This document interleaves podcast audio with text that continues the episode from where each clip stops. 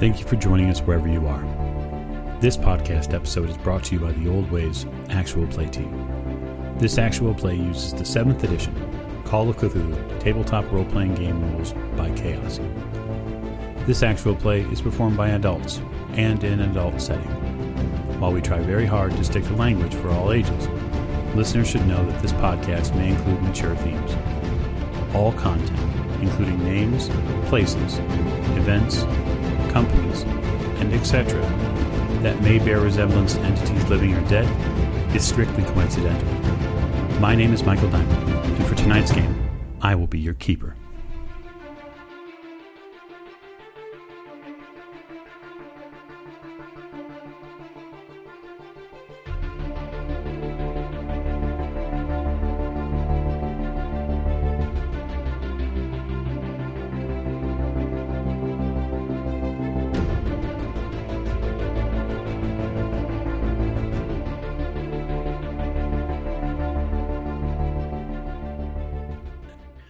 Hello and welcome into the Old Ways podcast. I am your keeper, Keeper Michael, and we have another great episode for you this evening. I have assembled our cast of investigators again on the RMS Aquitania as we continue to play through Chaosium's Masks of Nyarlathotep. Uh, we raise the curtain tonight on a bit of a conundrum. When we last left, our investigators were still seeking answers to their missing investigator question. Their fellow Mythos investigator, Mr. Forsyth, is still missing. Let's introduce the cast and then we'll get to tonight's game. Uh, to my right, I'm Morgan. I play Lillian Lane, and hopefully tonight somebody will actually listen to me. I don't, I don't know about I don't know about that one, but uh, you can sure as hell try. Uh, and then to uh, to to her right, This is Jake. I'm playing Jack Doyle, and I might be doing some more sneaking tonight. you know, it did seem to work for you last episode pretty well, fairly effective. So uh, perhaps that will continue. To uh, his right, This is James. I'll be playing Dr. Sigmund Tattenbach, and I'm just looking forward to seeing where we're going with all of this. you know, it's funny too. I am as well. We share that in this uh, in this case, James. Uh, and then last but most certainly not least, Uh, I'm Tiffany, and I am playing Maeve O'Shea, and um, I still have studying to do.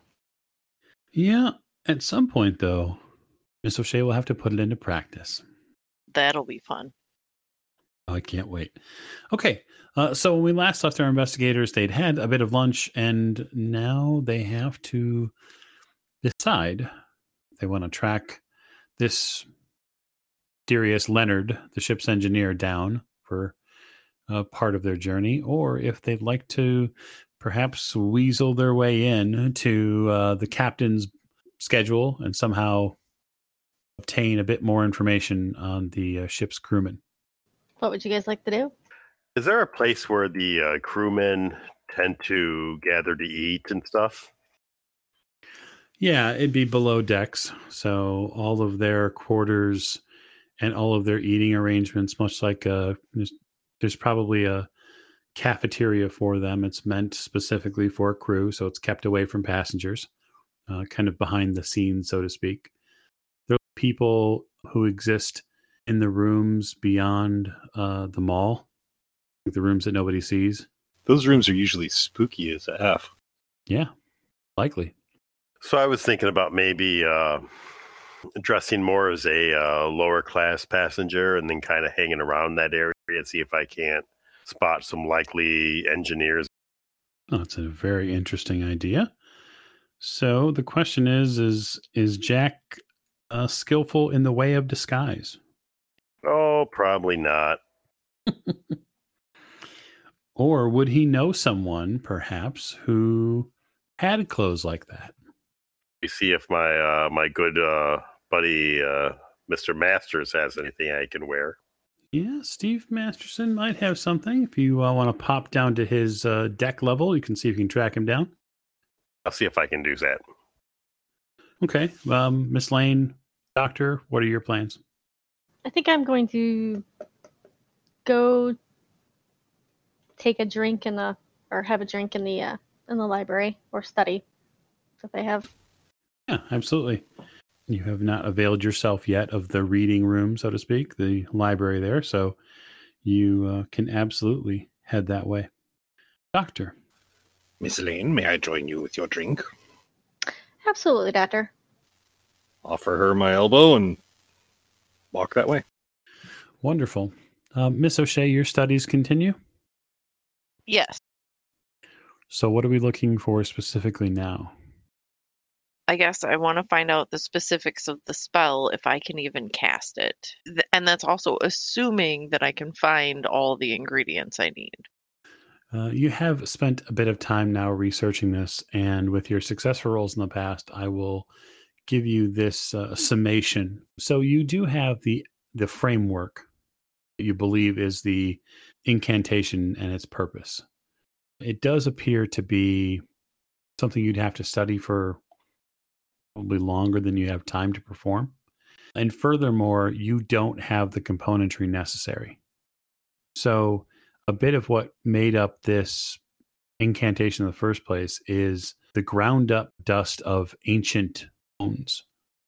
And it is it appears anyway, and from what the um, text seems to reveal here, is that these are lost during the uh, they're ex- expended during the uh, process, and so you would have to obtain bones that are several hundred years old.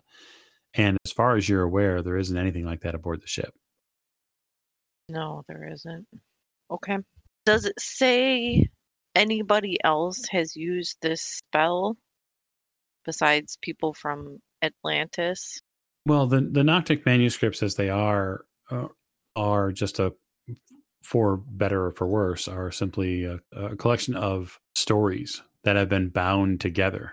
Reference material that you're using for this is simply an accounting of this spell having been used, this incantation. And it seems that it has some sort of relevance to this great race of Yith, something that you have seen documented in the book, but are not necessarily deeply familiar with. They're this ancient race of beings. Um, and that they used a either an incantation like this or used it in some way to view people from afar you're not really certain. It talked about them using this at this uh, a place called the city of the great race. That's where you're pulling all this information from. It's really a, a story that talks about this race using this almost scrying technique to view people from afar. Okay. Then can I find this race, this race of Yith in People of the Monolith? if you begin to cross reference tomes, which of course is likely what she would do, cross referencing the tomes themselves begins to pull together a, a fair amount of information.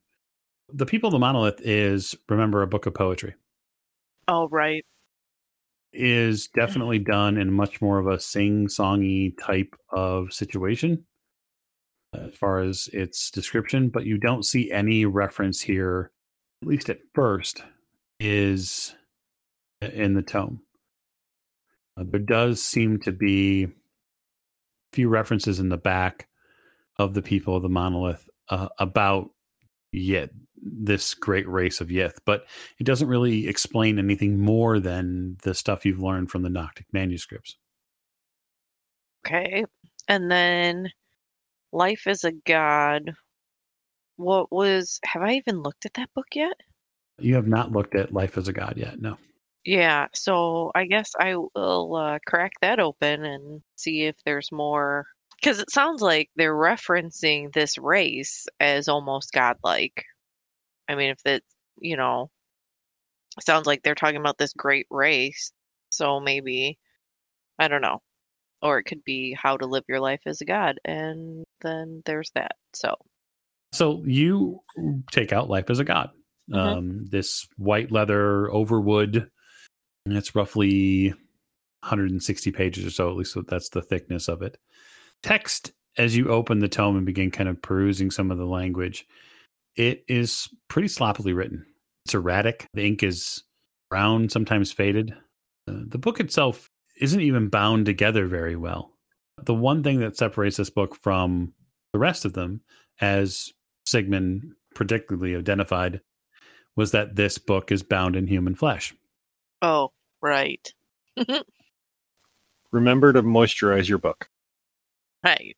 I guess my question to you, Miss O'Shea, is that are you going to are you planning on doing a are you going to do an initial read of this book? Is that what you're going to attempt to do, or are you going to skim it, or Yeah, I'm going to do an initial read because I'm a quick study. So I'll do an initial read through so then I can know, have a better idea of what sections I need to dig into if this has Oh. any kind of, you know, cross reference information in it.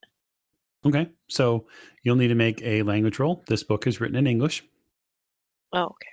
It appears to be written in diary format. 73 out of 78. So, just uh, getting into this a little bit to skim it through is uh, the first few pages seem to account this uh, a gentleman's life.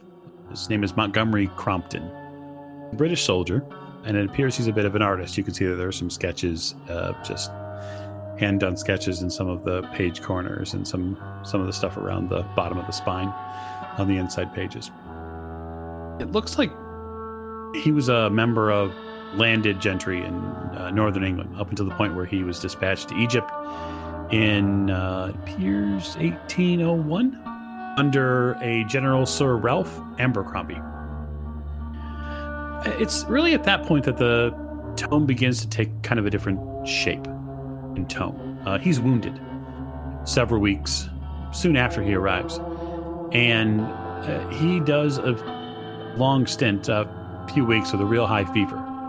And it's during this feverish time he begins having this uh, series of dream sequences. He begins having these visions. Uh, and it's these visions he begins to detail. One of the things that seems to stick out to you is his account of this being, this ancient mythological figure. And he pens them as uh, the Black Pharaoh, which he says in his vision he learned was a, a forgotten ruler of Egypt uh, who was said to have magical powers, possibly was a direct vine uh, chain from Ra himself. And as this diary moves forward, it's he begins to recount that he's been inducted into this secretive cult where this cult also worships the Black Pharaoh. And they begin to show him how to properly prostrate himself in front of the god and properly uh, show this Black Pharaoh praise. His detail at that point begins to take another turn for something darker more sinister. Crompton talks about in his diary, he begins to jot down a direct witness, almost as if it's a testimony in his diary, of some of the most heinous acts torture, murder, strange magical ceremonies, all in praise of this pharaoh. He talks about the spoiling of human life. There's a chant along one passageway he talks about this chant as something that they use to open the ceremony. And this name echoes around in your head Nephren-Ka. And you read the words Nephren-Ka. And it's like your eyes stop at the end of it and go back to the front. And it repeats in your head Nivrin Ka. There's several pages afterwards which are very much the same sort of disgusting acts that he puts out in great detail. Years later, the diary picks up again and he's returned to Great Britain. He settles near Liverpool, it seems. Then you read about uh, he and some other group of, of converts to this cult uh, begin to start up what he practiced in Egypt. But it's at that point uh, that his diary takes another turn. And one of the final entries is that Crompton apparently has been found out. He details how the cult was captured and not only boarded, but ultimately condemned, and members that they were found were killed off, either by legal methods or it says here in the notes uh, in one section that uh, some of the um, some of the investigative officers took pleasure in ending their lives. He Crompton assumes that this is because of the things that they've done, but it, it, it matters not to him at this point. Pretty obvious to you, Miss O'Shea, that Crompton under an enormous amount of mental stress. He's, again, quite obviously a sadistic lunatic whose delusions seem to have gone from being wounded on the battlefield to being part of a, a Egyptian death cult. Okay. And and so now I'd like you to make a sanity roll. Oh, nobody likes No. that. It's the best part. That's what we wait for every game. 36 out of 57. Hot damn. Why don't you go ahead and lose a single point of sanity? After all the things you've read in the past, the Crompton Diary, while disgusting, depraved, and sadistic, is not something beyond uh, what you've seen or heard before. It is relatively uh, soothing to your mind that Crompton is long dead, having been killed hundreds of years ago, or at least 100 years ago. So you pick up two points of Cthulhu Mythos. Okay. And from your skim, it doesn't appear that Crompton ever really got, he didn't really get any real power. He was more of someone who, it appears anyway, experienced what this cult did. He chanted all sorts of unspeakable words and deeds performed, but he doesn't seem to have accrued any power in spell work. And so the tome doesn't appear to have any sort of invoca- in, invocations in it, but again, you will need to do a deeper study on it. Okay. You estimate, given your knack for study, it probably would take you about five weeks to study it.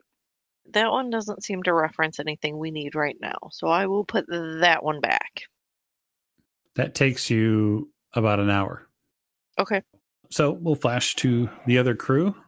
Mr. Doyle, you are going to track down Steve, eh? Yes, yes. Yes, yes. You head to the lower decks where, after probably a good half an hour or so of searching, you do eventually come across Masterson. He is playing uh, cards with uh, kind of an array of different people. And it appears, anyway, uh, by the sight of it, that these gentlemen mean business. Well, I would certainly hope so. Appears, anyway, that uh, there's there's close to fifty dollars on the table here. Nice. He looks up from the table. Oh, Jack, hey, uh, what, what's up? I was going to ask you for a favor, but I see you're uh, hip deep in with, with these men here. Why don't you give me a spot hidden roll?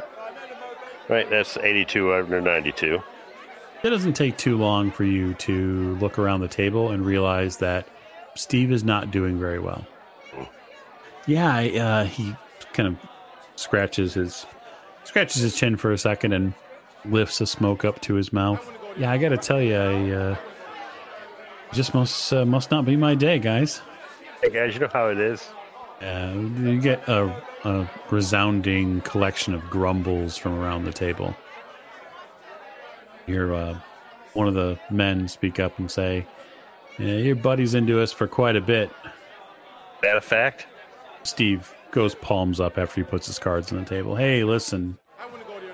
We, we started this out by playing just a few friendly games of cards. I won some, you won some, and now you're talking like uh, I owe you a bunch of bucks. The uh, other men across the table, uh, the one who spoke up before, is uh, mutton chopped and uh, bowler hat gentleman says, "I think you owe us about uh, ten bucks at this point, so you better pay up if you're planning on walking out of here." You can see uh, Steve seems pretty uncomfortable. Hmm. I see. Listen, guys, why don't I do you guys a favor? Why don't I, I go up to first class and I get you a couple of bottles of the really good stuff? They um they seem to give you your um give you some attention then.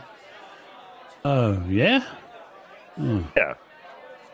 that's a good start. So you get a bit, give some really nice hooch. We all walk away. Seems like a win-win to me. Why don't you give me a persuade roll, sir? God damn persuade, Rose. Yeah, that's right.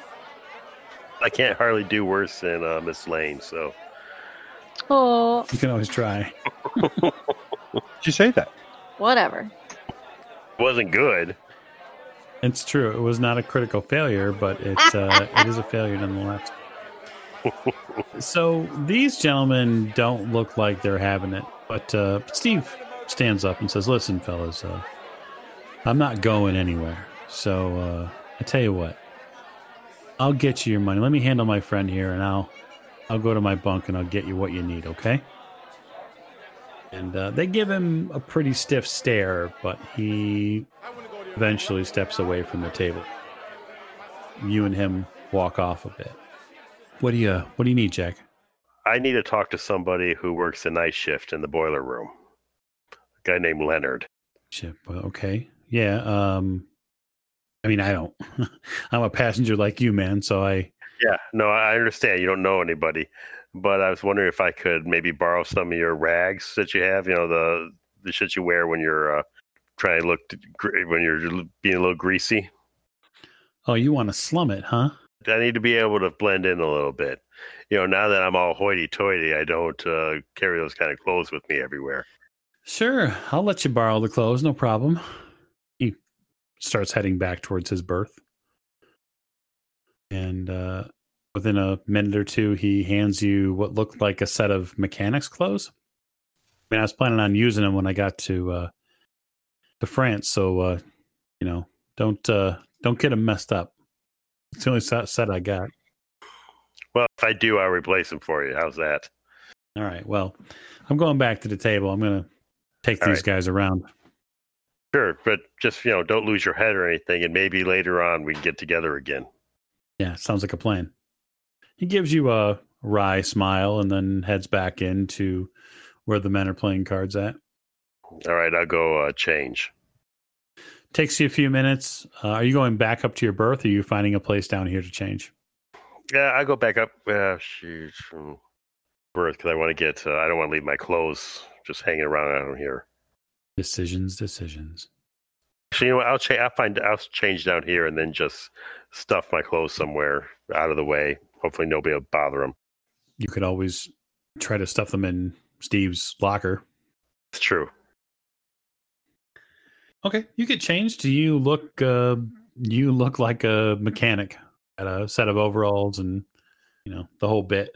So I go try to blend in with the uh, crew. Look for Leonard. So you're gonna head on down to the crew area. That's not too terribly far from where you're at right now. So, yeah, I mean, for the most part, fitting in is not too difficult. Uh, while your, you know, your mechanics' clothes are not necessarily exactly what they wear here. It's not like they're walking around with monogrammed uniforms. So, Right. you uh you are able to slip into that world a little easier um where would you begin your search for leonard Look for the. Look at the mess first. okay yeah you look around the mess you figure if somebody's working the graveyard then given that it's a little after one at this point it's likely that they're probably still in their quarters sleeping because they, they probably don't get up until five That's true. But uh, you're smart enough to know that if the graveyard shift, anyway, is probably the least staffed.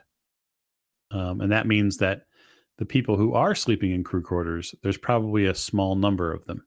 They probably have uh, bunks in you know large bunk areas, right?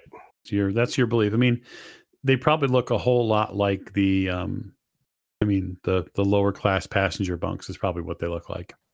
So I guess I'll I'll kind of walk through the uh, bunk areas and somebody who mechanic maybe they maybe they have names on some of the berths or something? I don't know. We'll find out. It looks like they're just numbered, so it doesn't appear as if there's berths, but uh, you do see uh, a mechanic walking down the hall towards you. He seems to be coming out of one of the uh, crew rooms. Hey, uh, buddy, you know where I can find Leonard? Ah, yeah, yeah. He uh, he walks over just a bit to you, and you see him put his fingers to his lips. Yeah, those guys are in four are still sleeping. Okay, cool. Don't uh, don't tell him I told you. Uh, well, You know, keep it up with the pranks these days. right. I mean, it's just what else we gonna do here is uh, drink, sleep, and uh, what else? Well, you know the third thing we want to do, but we ain't getting the chance for it. Oh, right. Yeah. Have to wait till we get in the port. Be careful. Some of those ladies in Southampton are a little dangerous. He moves it along. All right, I'll go to four. Uh, you go to four. Uh, it is obviously not locked. Um, the there's no porthole by any means, so there's there's no way for you to see inside. Um, Mhm. But if you would like, the door appears to be unlocked. Slip in. Okay. Why don't you give me a stealth roll? Well, that's not a good stealth roll. You could push that roll if you'd like. You would just need to tell me how you were how you were pushing. So you you begin to open the door and you hear the um you hear the bit of the groan from the door and the wall itself. You realize it's going to be a little louder than you thought. Well, maybe I'll see if I can just crack it open enough to uh, squeeze in. That's fair. Go ahead and, and uh, roll that. 41 under 65. Okay, so because it's a push, uh, you will need to spend luck to make that a hard success for it to be an actual success. And so that would be so it's 32, so it's like eight points of luck. Uh, seems like a lot of luck just to sweep into a room that I don't care if they. I'm just telling you. Yeah, no, I think I won't. I think I'll just back off. Yeah, the uh, the door makes a pretty definitive creak, and I mean, from the small visual gap that you have that you've already opened, you can see that a couple of the uh, beds are moving a bit. Yeah, I don't want to wake him up. That's just mean. Well, why don't you give me a, a luck roll? That's 24 under 69. So, as you're watching uh, them, as you're getting ready to close the door, it looks like the men who were moving around were just adjusting their position in bed, and they've fallen back asleep. All right. Um, you know what? I'm just gonna go closest to this uh bunk area and just keep an eye on them on the door. So when they start filing in for after they wake up. Okay, so you're going to wait there, or you're going to basically kind of hang out. hmm You hang out for a little while, um, probably an hour or so, and you are able to position yourself either where it's walking from one of the bathrooms to it looks like they have a small break room here. Uh, you're basically milling around without being in the same place too much, and, and then you start seeing at about two thirty or so, you see come out of that room room number four. Right. They walk into the uh, mess area. There are a couple of obvious uh mechanics. Yeah, absolutely. I'll approach one of them. Okay. Would you uh, do me a favor and point me to Leonard? He turns to you. Uh, Leonard's still asleep, but uh, I can get him if you want. He's going to be up any minute. Yeah, if, if you could, that would be uh, great. Yeah, hang on a second, Mac. He walks back into the bunk room.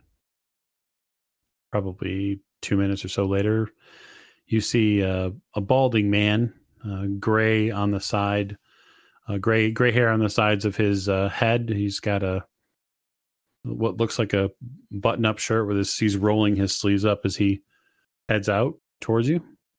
Help you? Yeah, you were working in the boilers uh, at night, right? Yeah, yeah. Me and well, me.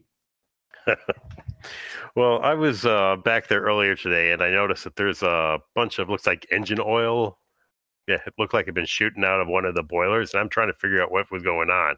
Thought maybe you might know something. Oh, yeah, that whole business.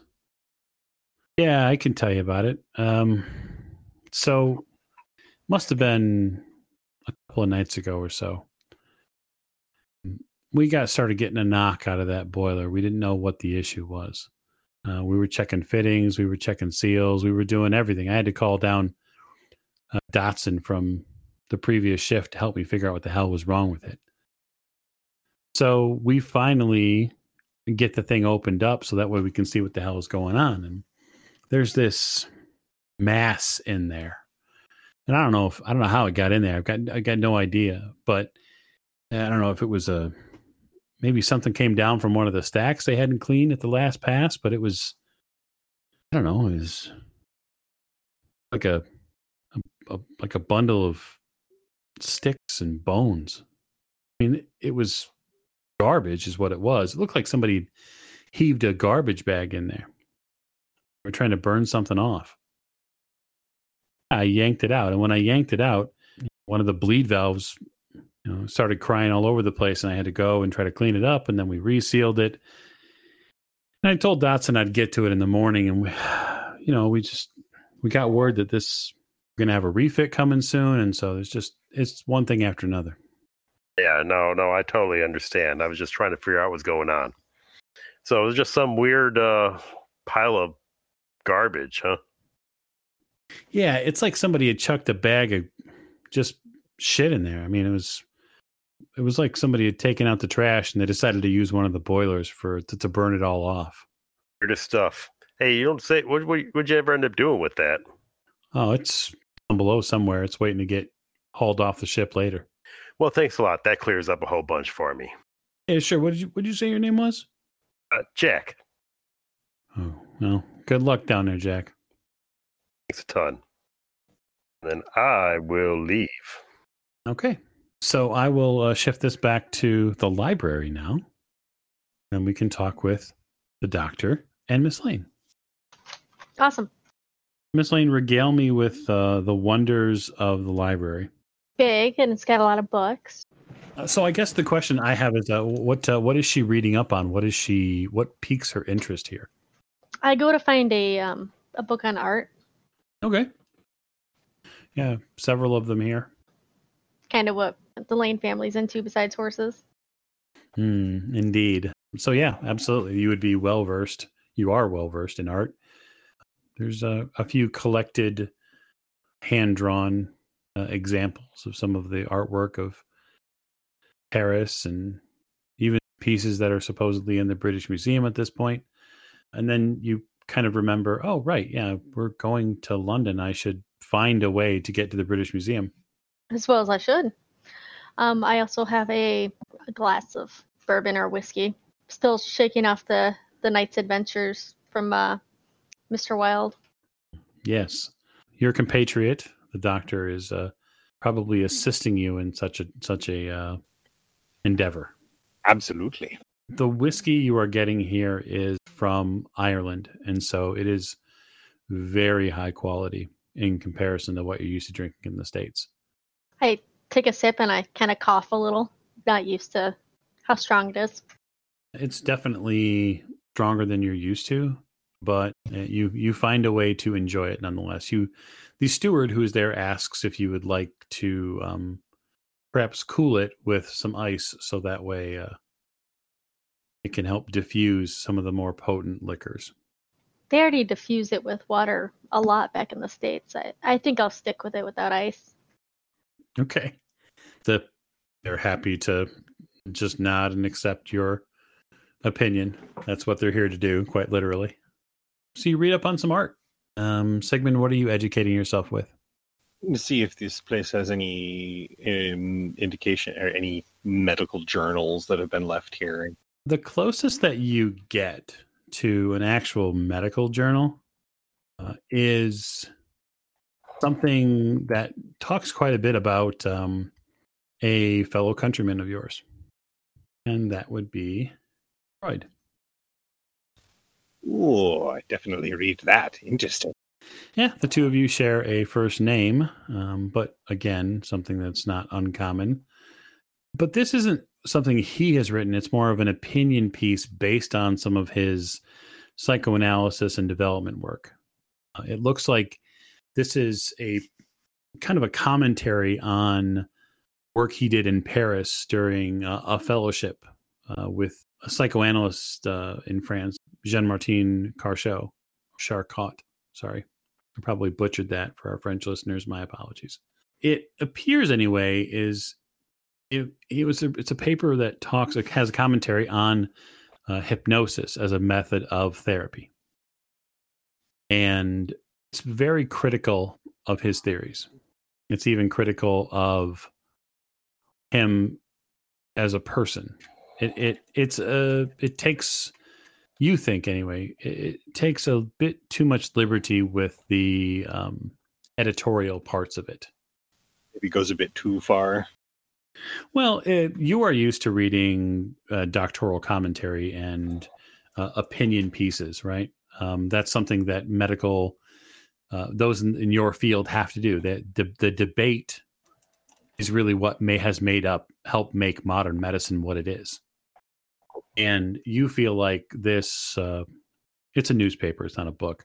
Um, this paper has been a little too cutting in its editorial. They don't they they cite the fact that Freud's early clinical work was pretty inconsistent, but it's not they don't stop there. They go after him as a person probably get a little agitated while reading it. mm-hmm. less factual than it should be, which of course, you know, kind of irks Sigmund to a, uh, just a skosh. The mm. probably don't help. Just uh, it reminds him, uh, especially of uh, how w- what strange business newspapers are in. It's absolutely ridiculous. Grumbling in German. This is not lost on you, Miss Lane, whiskey or not. Mm. So y'all have fun in the library for a little while.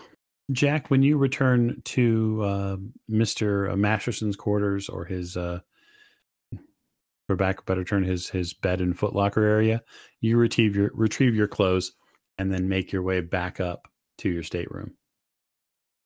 Uh, although you do get a few okay. funny looks from the people who were in there. Well, whatever. You return upstairs and head to your stateroom, or are you heading anywhere specific? I will head to wherever I think somebody might be. So probably the only one I'm sure is where she's supposed to, where she usually is is Miss O'Shea. Yes, the bookworm. She is probably busy reading something. Or lighting the ship on fire. One of the two. Or both.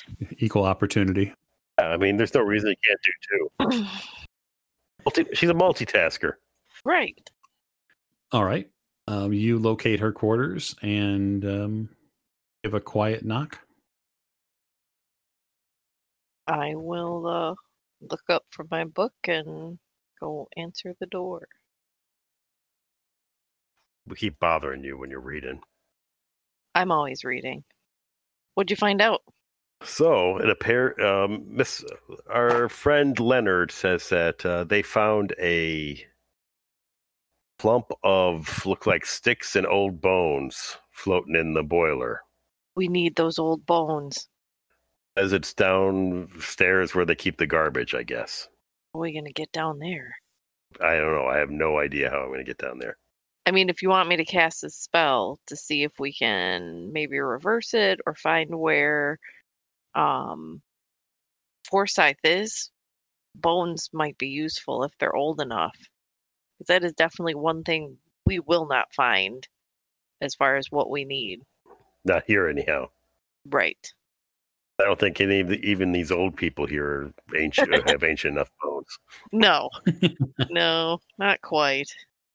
Oh, we'll get together with everyone else. We'll talk this over. We got a couple more days on this uh, before we get to where we're going.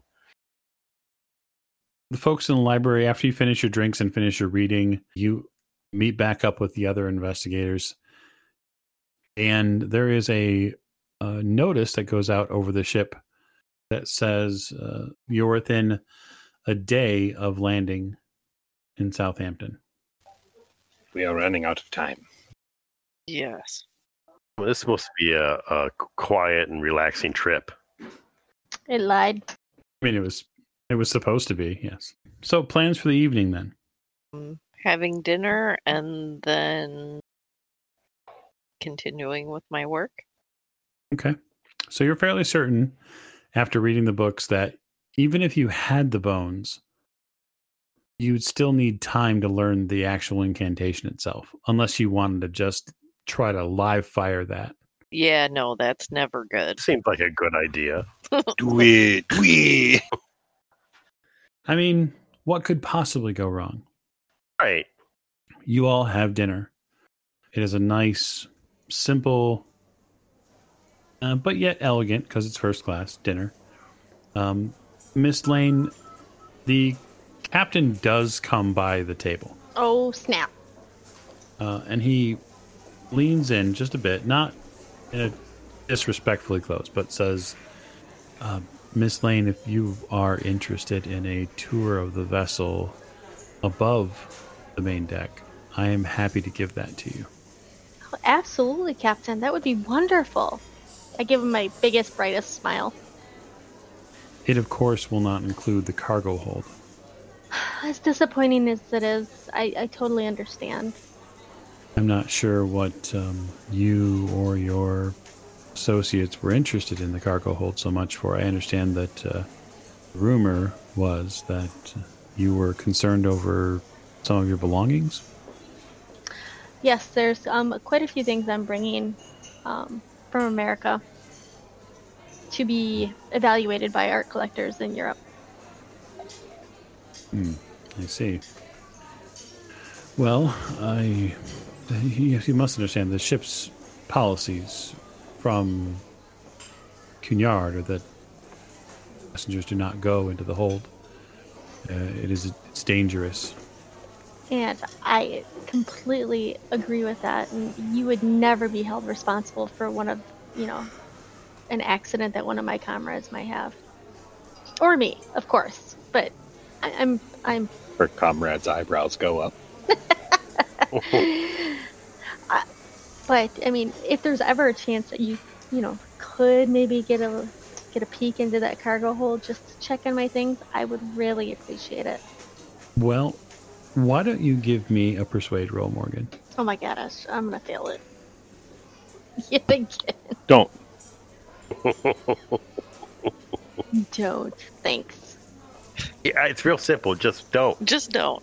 I'm helping.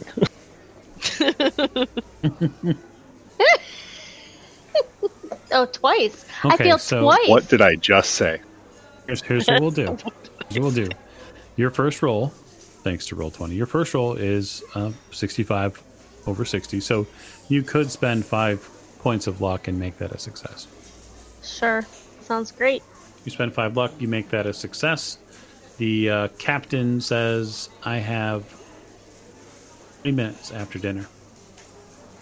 I will escort you there, and you may check on your things." Fantastic. Thank you so much, Captain. Of course, Miss Lane, but let me be clear. We need to be careful when we're in the hold. Of course. Dinner wraps up shortly thereafter, probably 15 or so minutes. You guys finish your uh, dessert. It's uh, something called tiramisu. Oh, I love it. I will spend a little bit of time to fill the other two in on what happened. Okay, go ahead. So apparently, um, night crew dug out a pile of sticks and bones from the boiler. Ew. Do you suppose that that is the bundle that was used to cast the spell the first time? Yeah. So I'm guessing that wherever they destroyed that, uh, about the same time that uh, Forsyth disappeared. Uh, we don't think that's him, do we? Unlikely. No, no, I don't. I don't think so. I don't think so either. Okay. It's good. I mean, I'm surprised that nobody brought that up. Well, But it sounds like they were disposing of their bundle that was used to cast the spell before. Perhaps? That's what it seems like. Either that, or that's what they. I'm trying to think. Unless they thought that it would burn. Yeah, I would think that it would be maybe to dispose. Not 100% sure on why they would do that necessarily. Well, it's possible that they tried to burn it and it made its way unintentionally into the boiler. Or they have to keep that here to keep him here. That's possible too. That it seems like, well, one way or another, we should get that bundle for ourselves. Yes. Well, it is apparently in the uh, deepest part of the hold where they keep the trash before because they're going to dump it when they make port. And luckily for y'all, Lillian seems to have secured a way there. Oh yes. Lillian, perhaps you should have one of us escort you into the hold, you know, for your own protection. He never said I couldn't bring guests with me. He just said I had to be careful myself. Well, even if he doesn't like it, be prepared to hide something in your dress. I looked down at my dress. So I'm like, okay. Okay, so the uh, captain returns to the table as you guys are wrapping up dinner, and he is uh, has another officer with him or another uh, member of the ship's crew with him, and it says, "Right this way, Miss Lane." Do you mind if my comrades come as well? I, they're they are off also. My guests. Uh, I, I don't believe we'll need them, but I see no issue with it. Thank you so much. I motion to them. God. Follow along. You take a very similar path to the one you took previously. Uh, you see a lot of um, you see a lot of uh, stiff backs all of a sudden as the uh, captain escorts you down to the hold. Lots of crewmen who are standing up straight. Lots of people caught off guard. Um, the crewman that's with the captain clears the way and he uses a key and unlocks the hold. And uh, the captain turns to you and says, Miss Lane, the crewman here will show you to where your trunks are stored. Great. Um, do you mind if one of my comrades comes with? They help me procure these items. The uh, captain uh, pats Jack on the shoulder with a with a bit of gust and says, "Looks like he's got a strong back. I'm sure he can handle any of your uh, uh, trunks as necessary." Yeah, yeah, of course. Fantastic. Come along, pool boy. The two of you follow the crewman inside a uh, rather dark uh, hold, and there is quite a bit of movement down here. And obviously, the, the ship moving back and forth a bit. The trunks here are secured in several different fashions, uh, but you work a serpentine path to get to the first class hold. It looks like it's positioned to be the first stuff off the boat when it arrives in Southampton, which again to you, Jack, makes a ton of sense. Right. And the crewman gets to uh, her articles or her area. Uh, I believe they're back in here, sir. Okay. Okay. Well, it's going to have to figure out a way to get away so we can go to. Uh, Sure. I turn to the crewman. How long have you been aboard this ship? Oh, uh, he straightens up a bit and fixes his hat. oh, just uh, three or four voyages, uh, ma'am. But, uh, but yes, uh, not too long. And where do you hail from normally? Oh, uh, I'm uh, I'm from I'm from Connecticut. Connecticut. Beautiful state. 33 under 65 for stealth. Oh, have you been there? Oh, there you go. Yeah. Go. Do it. I see that. so, uh, you slip away. Uh, this crewman is all eyes on Miss Lane. I mean, uh, appearance 85. He's very focused on whatever it is that she's saying. Right? Uh, you slip away, Jack. And uh, I guess the question is, is what is your method of um, investigation going to be? How are you going to find this uh, area? Follow your nose. It always knows. You know what? That's that's not a terrible idea. It's garbage. I mean, it's, it's storing all the, a bunch of stuff they're going to throw out, right? Yep. In a place. So that means it's probably going to have an odor somewhere. Yeah, that's fair. Okay, so uh, why don't you give me a spot hidden uh, with a the focused on smells? Right, 55 under 92. Okay, it doesn't take you terribly long. Uh, you do have to go in somewhat of a different direction than you were going, uh, but you do end up into an area that looks like it has some sort of uh, elevator or some sort of dumbwaiter system to a larger floor, and then you definitely begin to see uh, bagged trash. And boy, does it stink! Yeah. No, they probably didn't bag this. They would have just taken down here and tossed it in here. Yep. And true to form, there collected alongside the trash is this what look like looks like collection of petrified wood, and it looks like there's things that look like uh, pork bones. I mean, you've done some time in the Chicago stockyard, so you're fairly certain that you know that those are either pig bones or human bones, one of the two. But there's some sort of strange collection. It's almost um as if the uh, bones and the wood have been intertwined with one another. Uh, they stick Well, out at I- strange angles. I will grab it. You grab it. It's uh, roughly about a foot or so wide and maybe a foot and a half or so tall. It almost looks as if it could sit up on a desk or a pedestal is a strange and rather sickly uh, statue. You're gonna hide that. I don't know. Ooh, in your pants. Might not even try. Like the watch from Pulp Fiction. I knew it. I knew someone was going to mention that. yeah, shove it up your ass. There you go. That'll work. Hide in my prison wallet. Miss Lane, you um, get the distinct feeling that uh, your crewman here is wondering what's going on. I, I look at him. I'm like, Mr. Doyle should be back in a second. Some of those art pieces are a little heavier than other ones. He's just making sure they're all okay. Of course, ma'am. Of course. Um, are you are you enjoying your voyage? It has been quite adventurous. Not like any other voyage I've been on. Or exciting. Wonderful. I should say exciting. Okay. Well, I'll return as fast as I can. Hurry up. You hear from you hear from the hold door. Ted, are you about done in there? You hear someone call. Uh, the uh, crewman that's in front of you looks and says, uh, "Ma'am, that's the captain. We need to get going." Absolutely. I kind of yell behind me. Uh, Mr. Doyle, are you about done back there? You can't be looking at all the art. You return, Mister Doyle.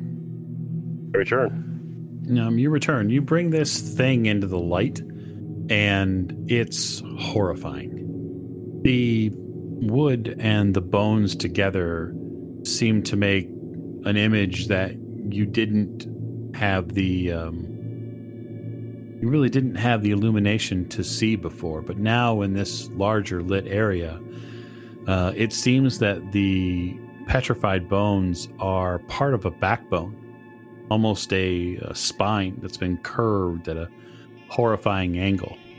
The petrified wood that goes in between them is uh, is rather sickly colored as well. You know what? I'll put my jacket over it.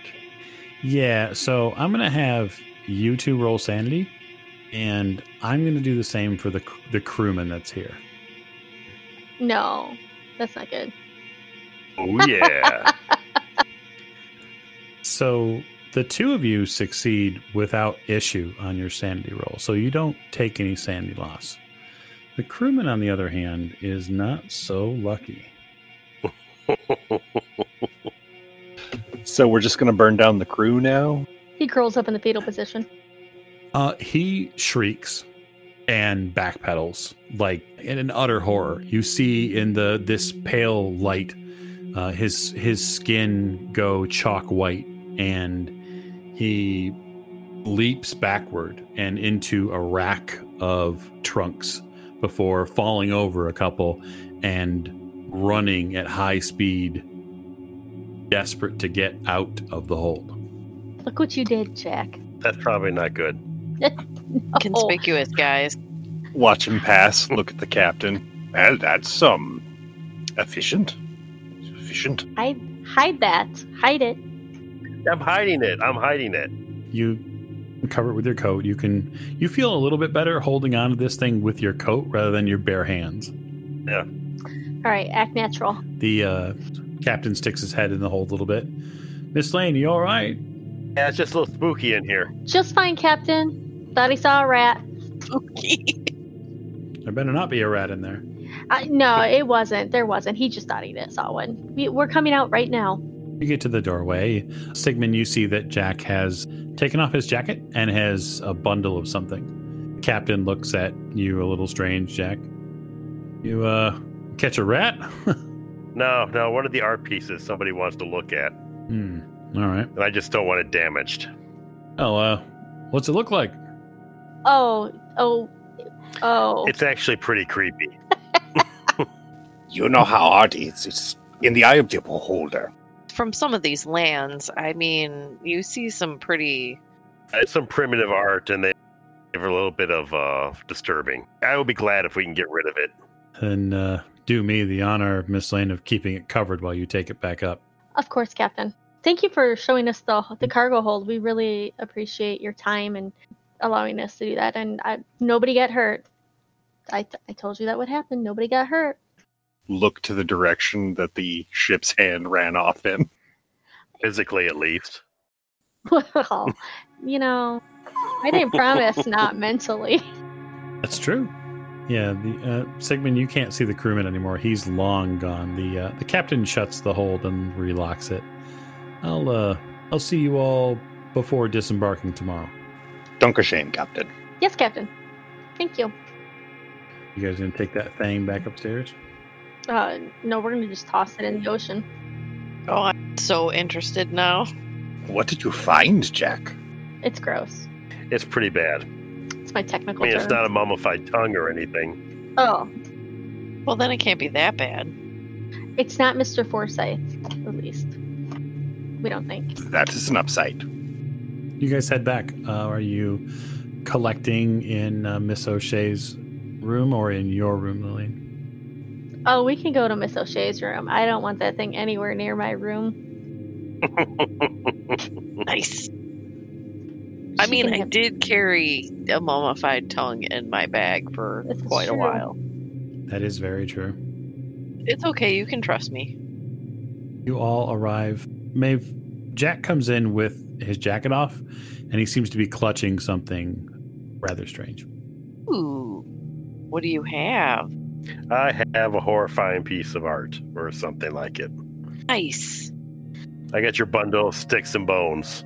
Let me see. Pouring myself a drink. Likely a good idea. Uh, you reveal the uh, the piece, uh, as I described before.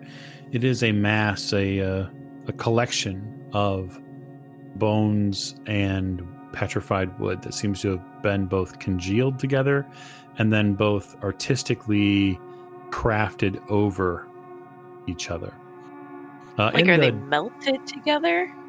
uh, yeah, melted's not a bad word for it, um, but it almost feels like parts of both were made liquid, so that way they could meld together. Okay. It kind of congealed a bit. I think that's a good word for it.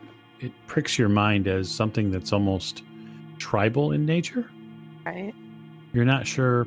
You have to do some research into it. It is horrifying in the light, uh, and does require a SAN roll upon seeing.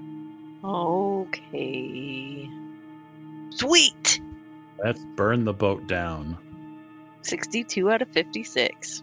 Slowly move the flammable things away from Maeve. All right, lose three points of sanity. Doctor, you effectively move the burning things away. Um, yeah, this is truly something that is horrifying. And what is horrifying about it to you, Miss O'Shea, is that the collection of bones are sized right for Mr. Forsyth. That is what is horrifying for you. And that the finger bones here that are present, the, the two femurs which make up the base of the cross of uh, or the X pattern of this specific sculpture uh, could definitely have fit the size of someone like Mr. Forsyth. You said that you didn't think it was Mr. Forsyth. Why did you not think it's him? Can I examine the bones medically? See if they're old enough, or see if they're um, could be his? You can absolutely examine them medically. I mean, you've you've seen it, um, so you, doctor, um, you already rolled SAN, so you're good. Um, so you don't lose anything by seeing it. So yeah, if you want to make a medicine roll and attempt to 62 under 82. Okay.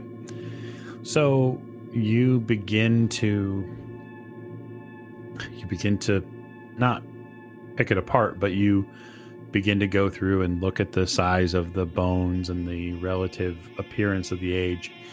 And one thing immediately comes to mind. These bones are far older than Mr. Forsyth. Even if he had died two nights ago, right? These bones are aged, and there is no way that you know of to age bones that rapidly to get this sort of effect. So while the size might be right, you disagree with the assessment that they're from Mr. Forsyth. Do not worry. I do not think these are these are lo- belong to Lawrence. I think they are far older. Like hundreds of years old? It could be. Yeah. Okay, so I'm gonna look at the wood. Is it does it look like cedar? It does. It does Okay. look like it looks like petrified cedar, but it does look like cedar. And that would be cedar, so yeah, these were components for the spell. So but it would seem that somebody wouldn't want to give up something like this. So do you think they were hiding it there to get later? And we're going to find out that somebody's really upset when we go to leave with it? It seems like that would make it very good bait, don't you think? That is also true. Well, I'm sure word's going to get around that you were carrying around something gross. So maybe we'll attract some attention. We all know that you love that attention, especially the gross kind. It's my favorite kind. That's right. All right, I'm going to draw the curtain close on this session this evening. You have recovered something, quite frankly, sickening and horrifying, but uh, you have recovered something from the hold. Now the question is, what or who is it? We'll just set it next to the human skin book. Right. See, it's a matched pair in that regard. So, uh, all of our listeners can take that nice, juicy thought with them uh, as you await our next episode, where it appears, anyway, that the investigators will finally arrive in Southampton. So, thank you so much for listening. We look forward to seeing you next week and stay safe and stay healthy.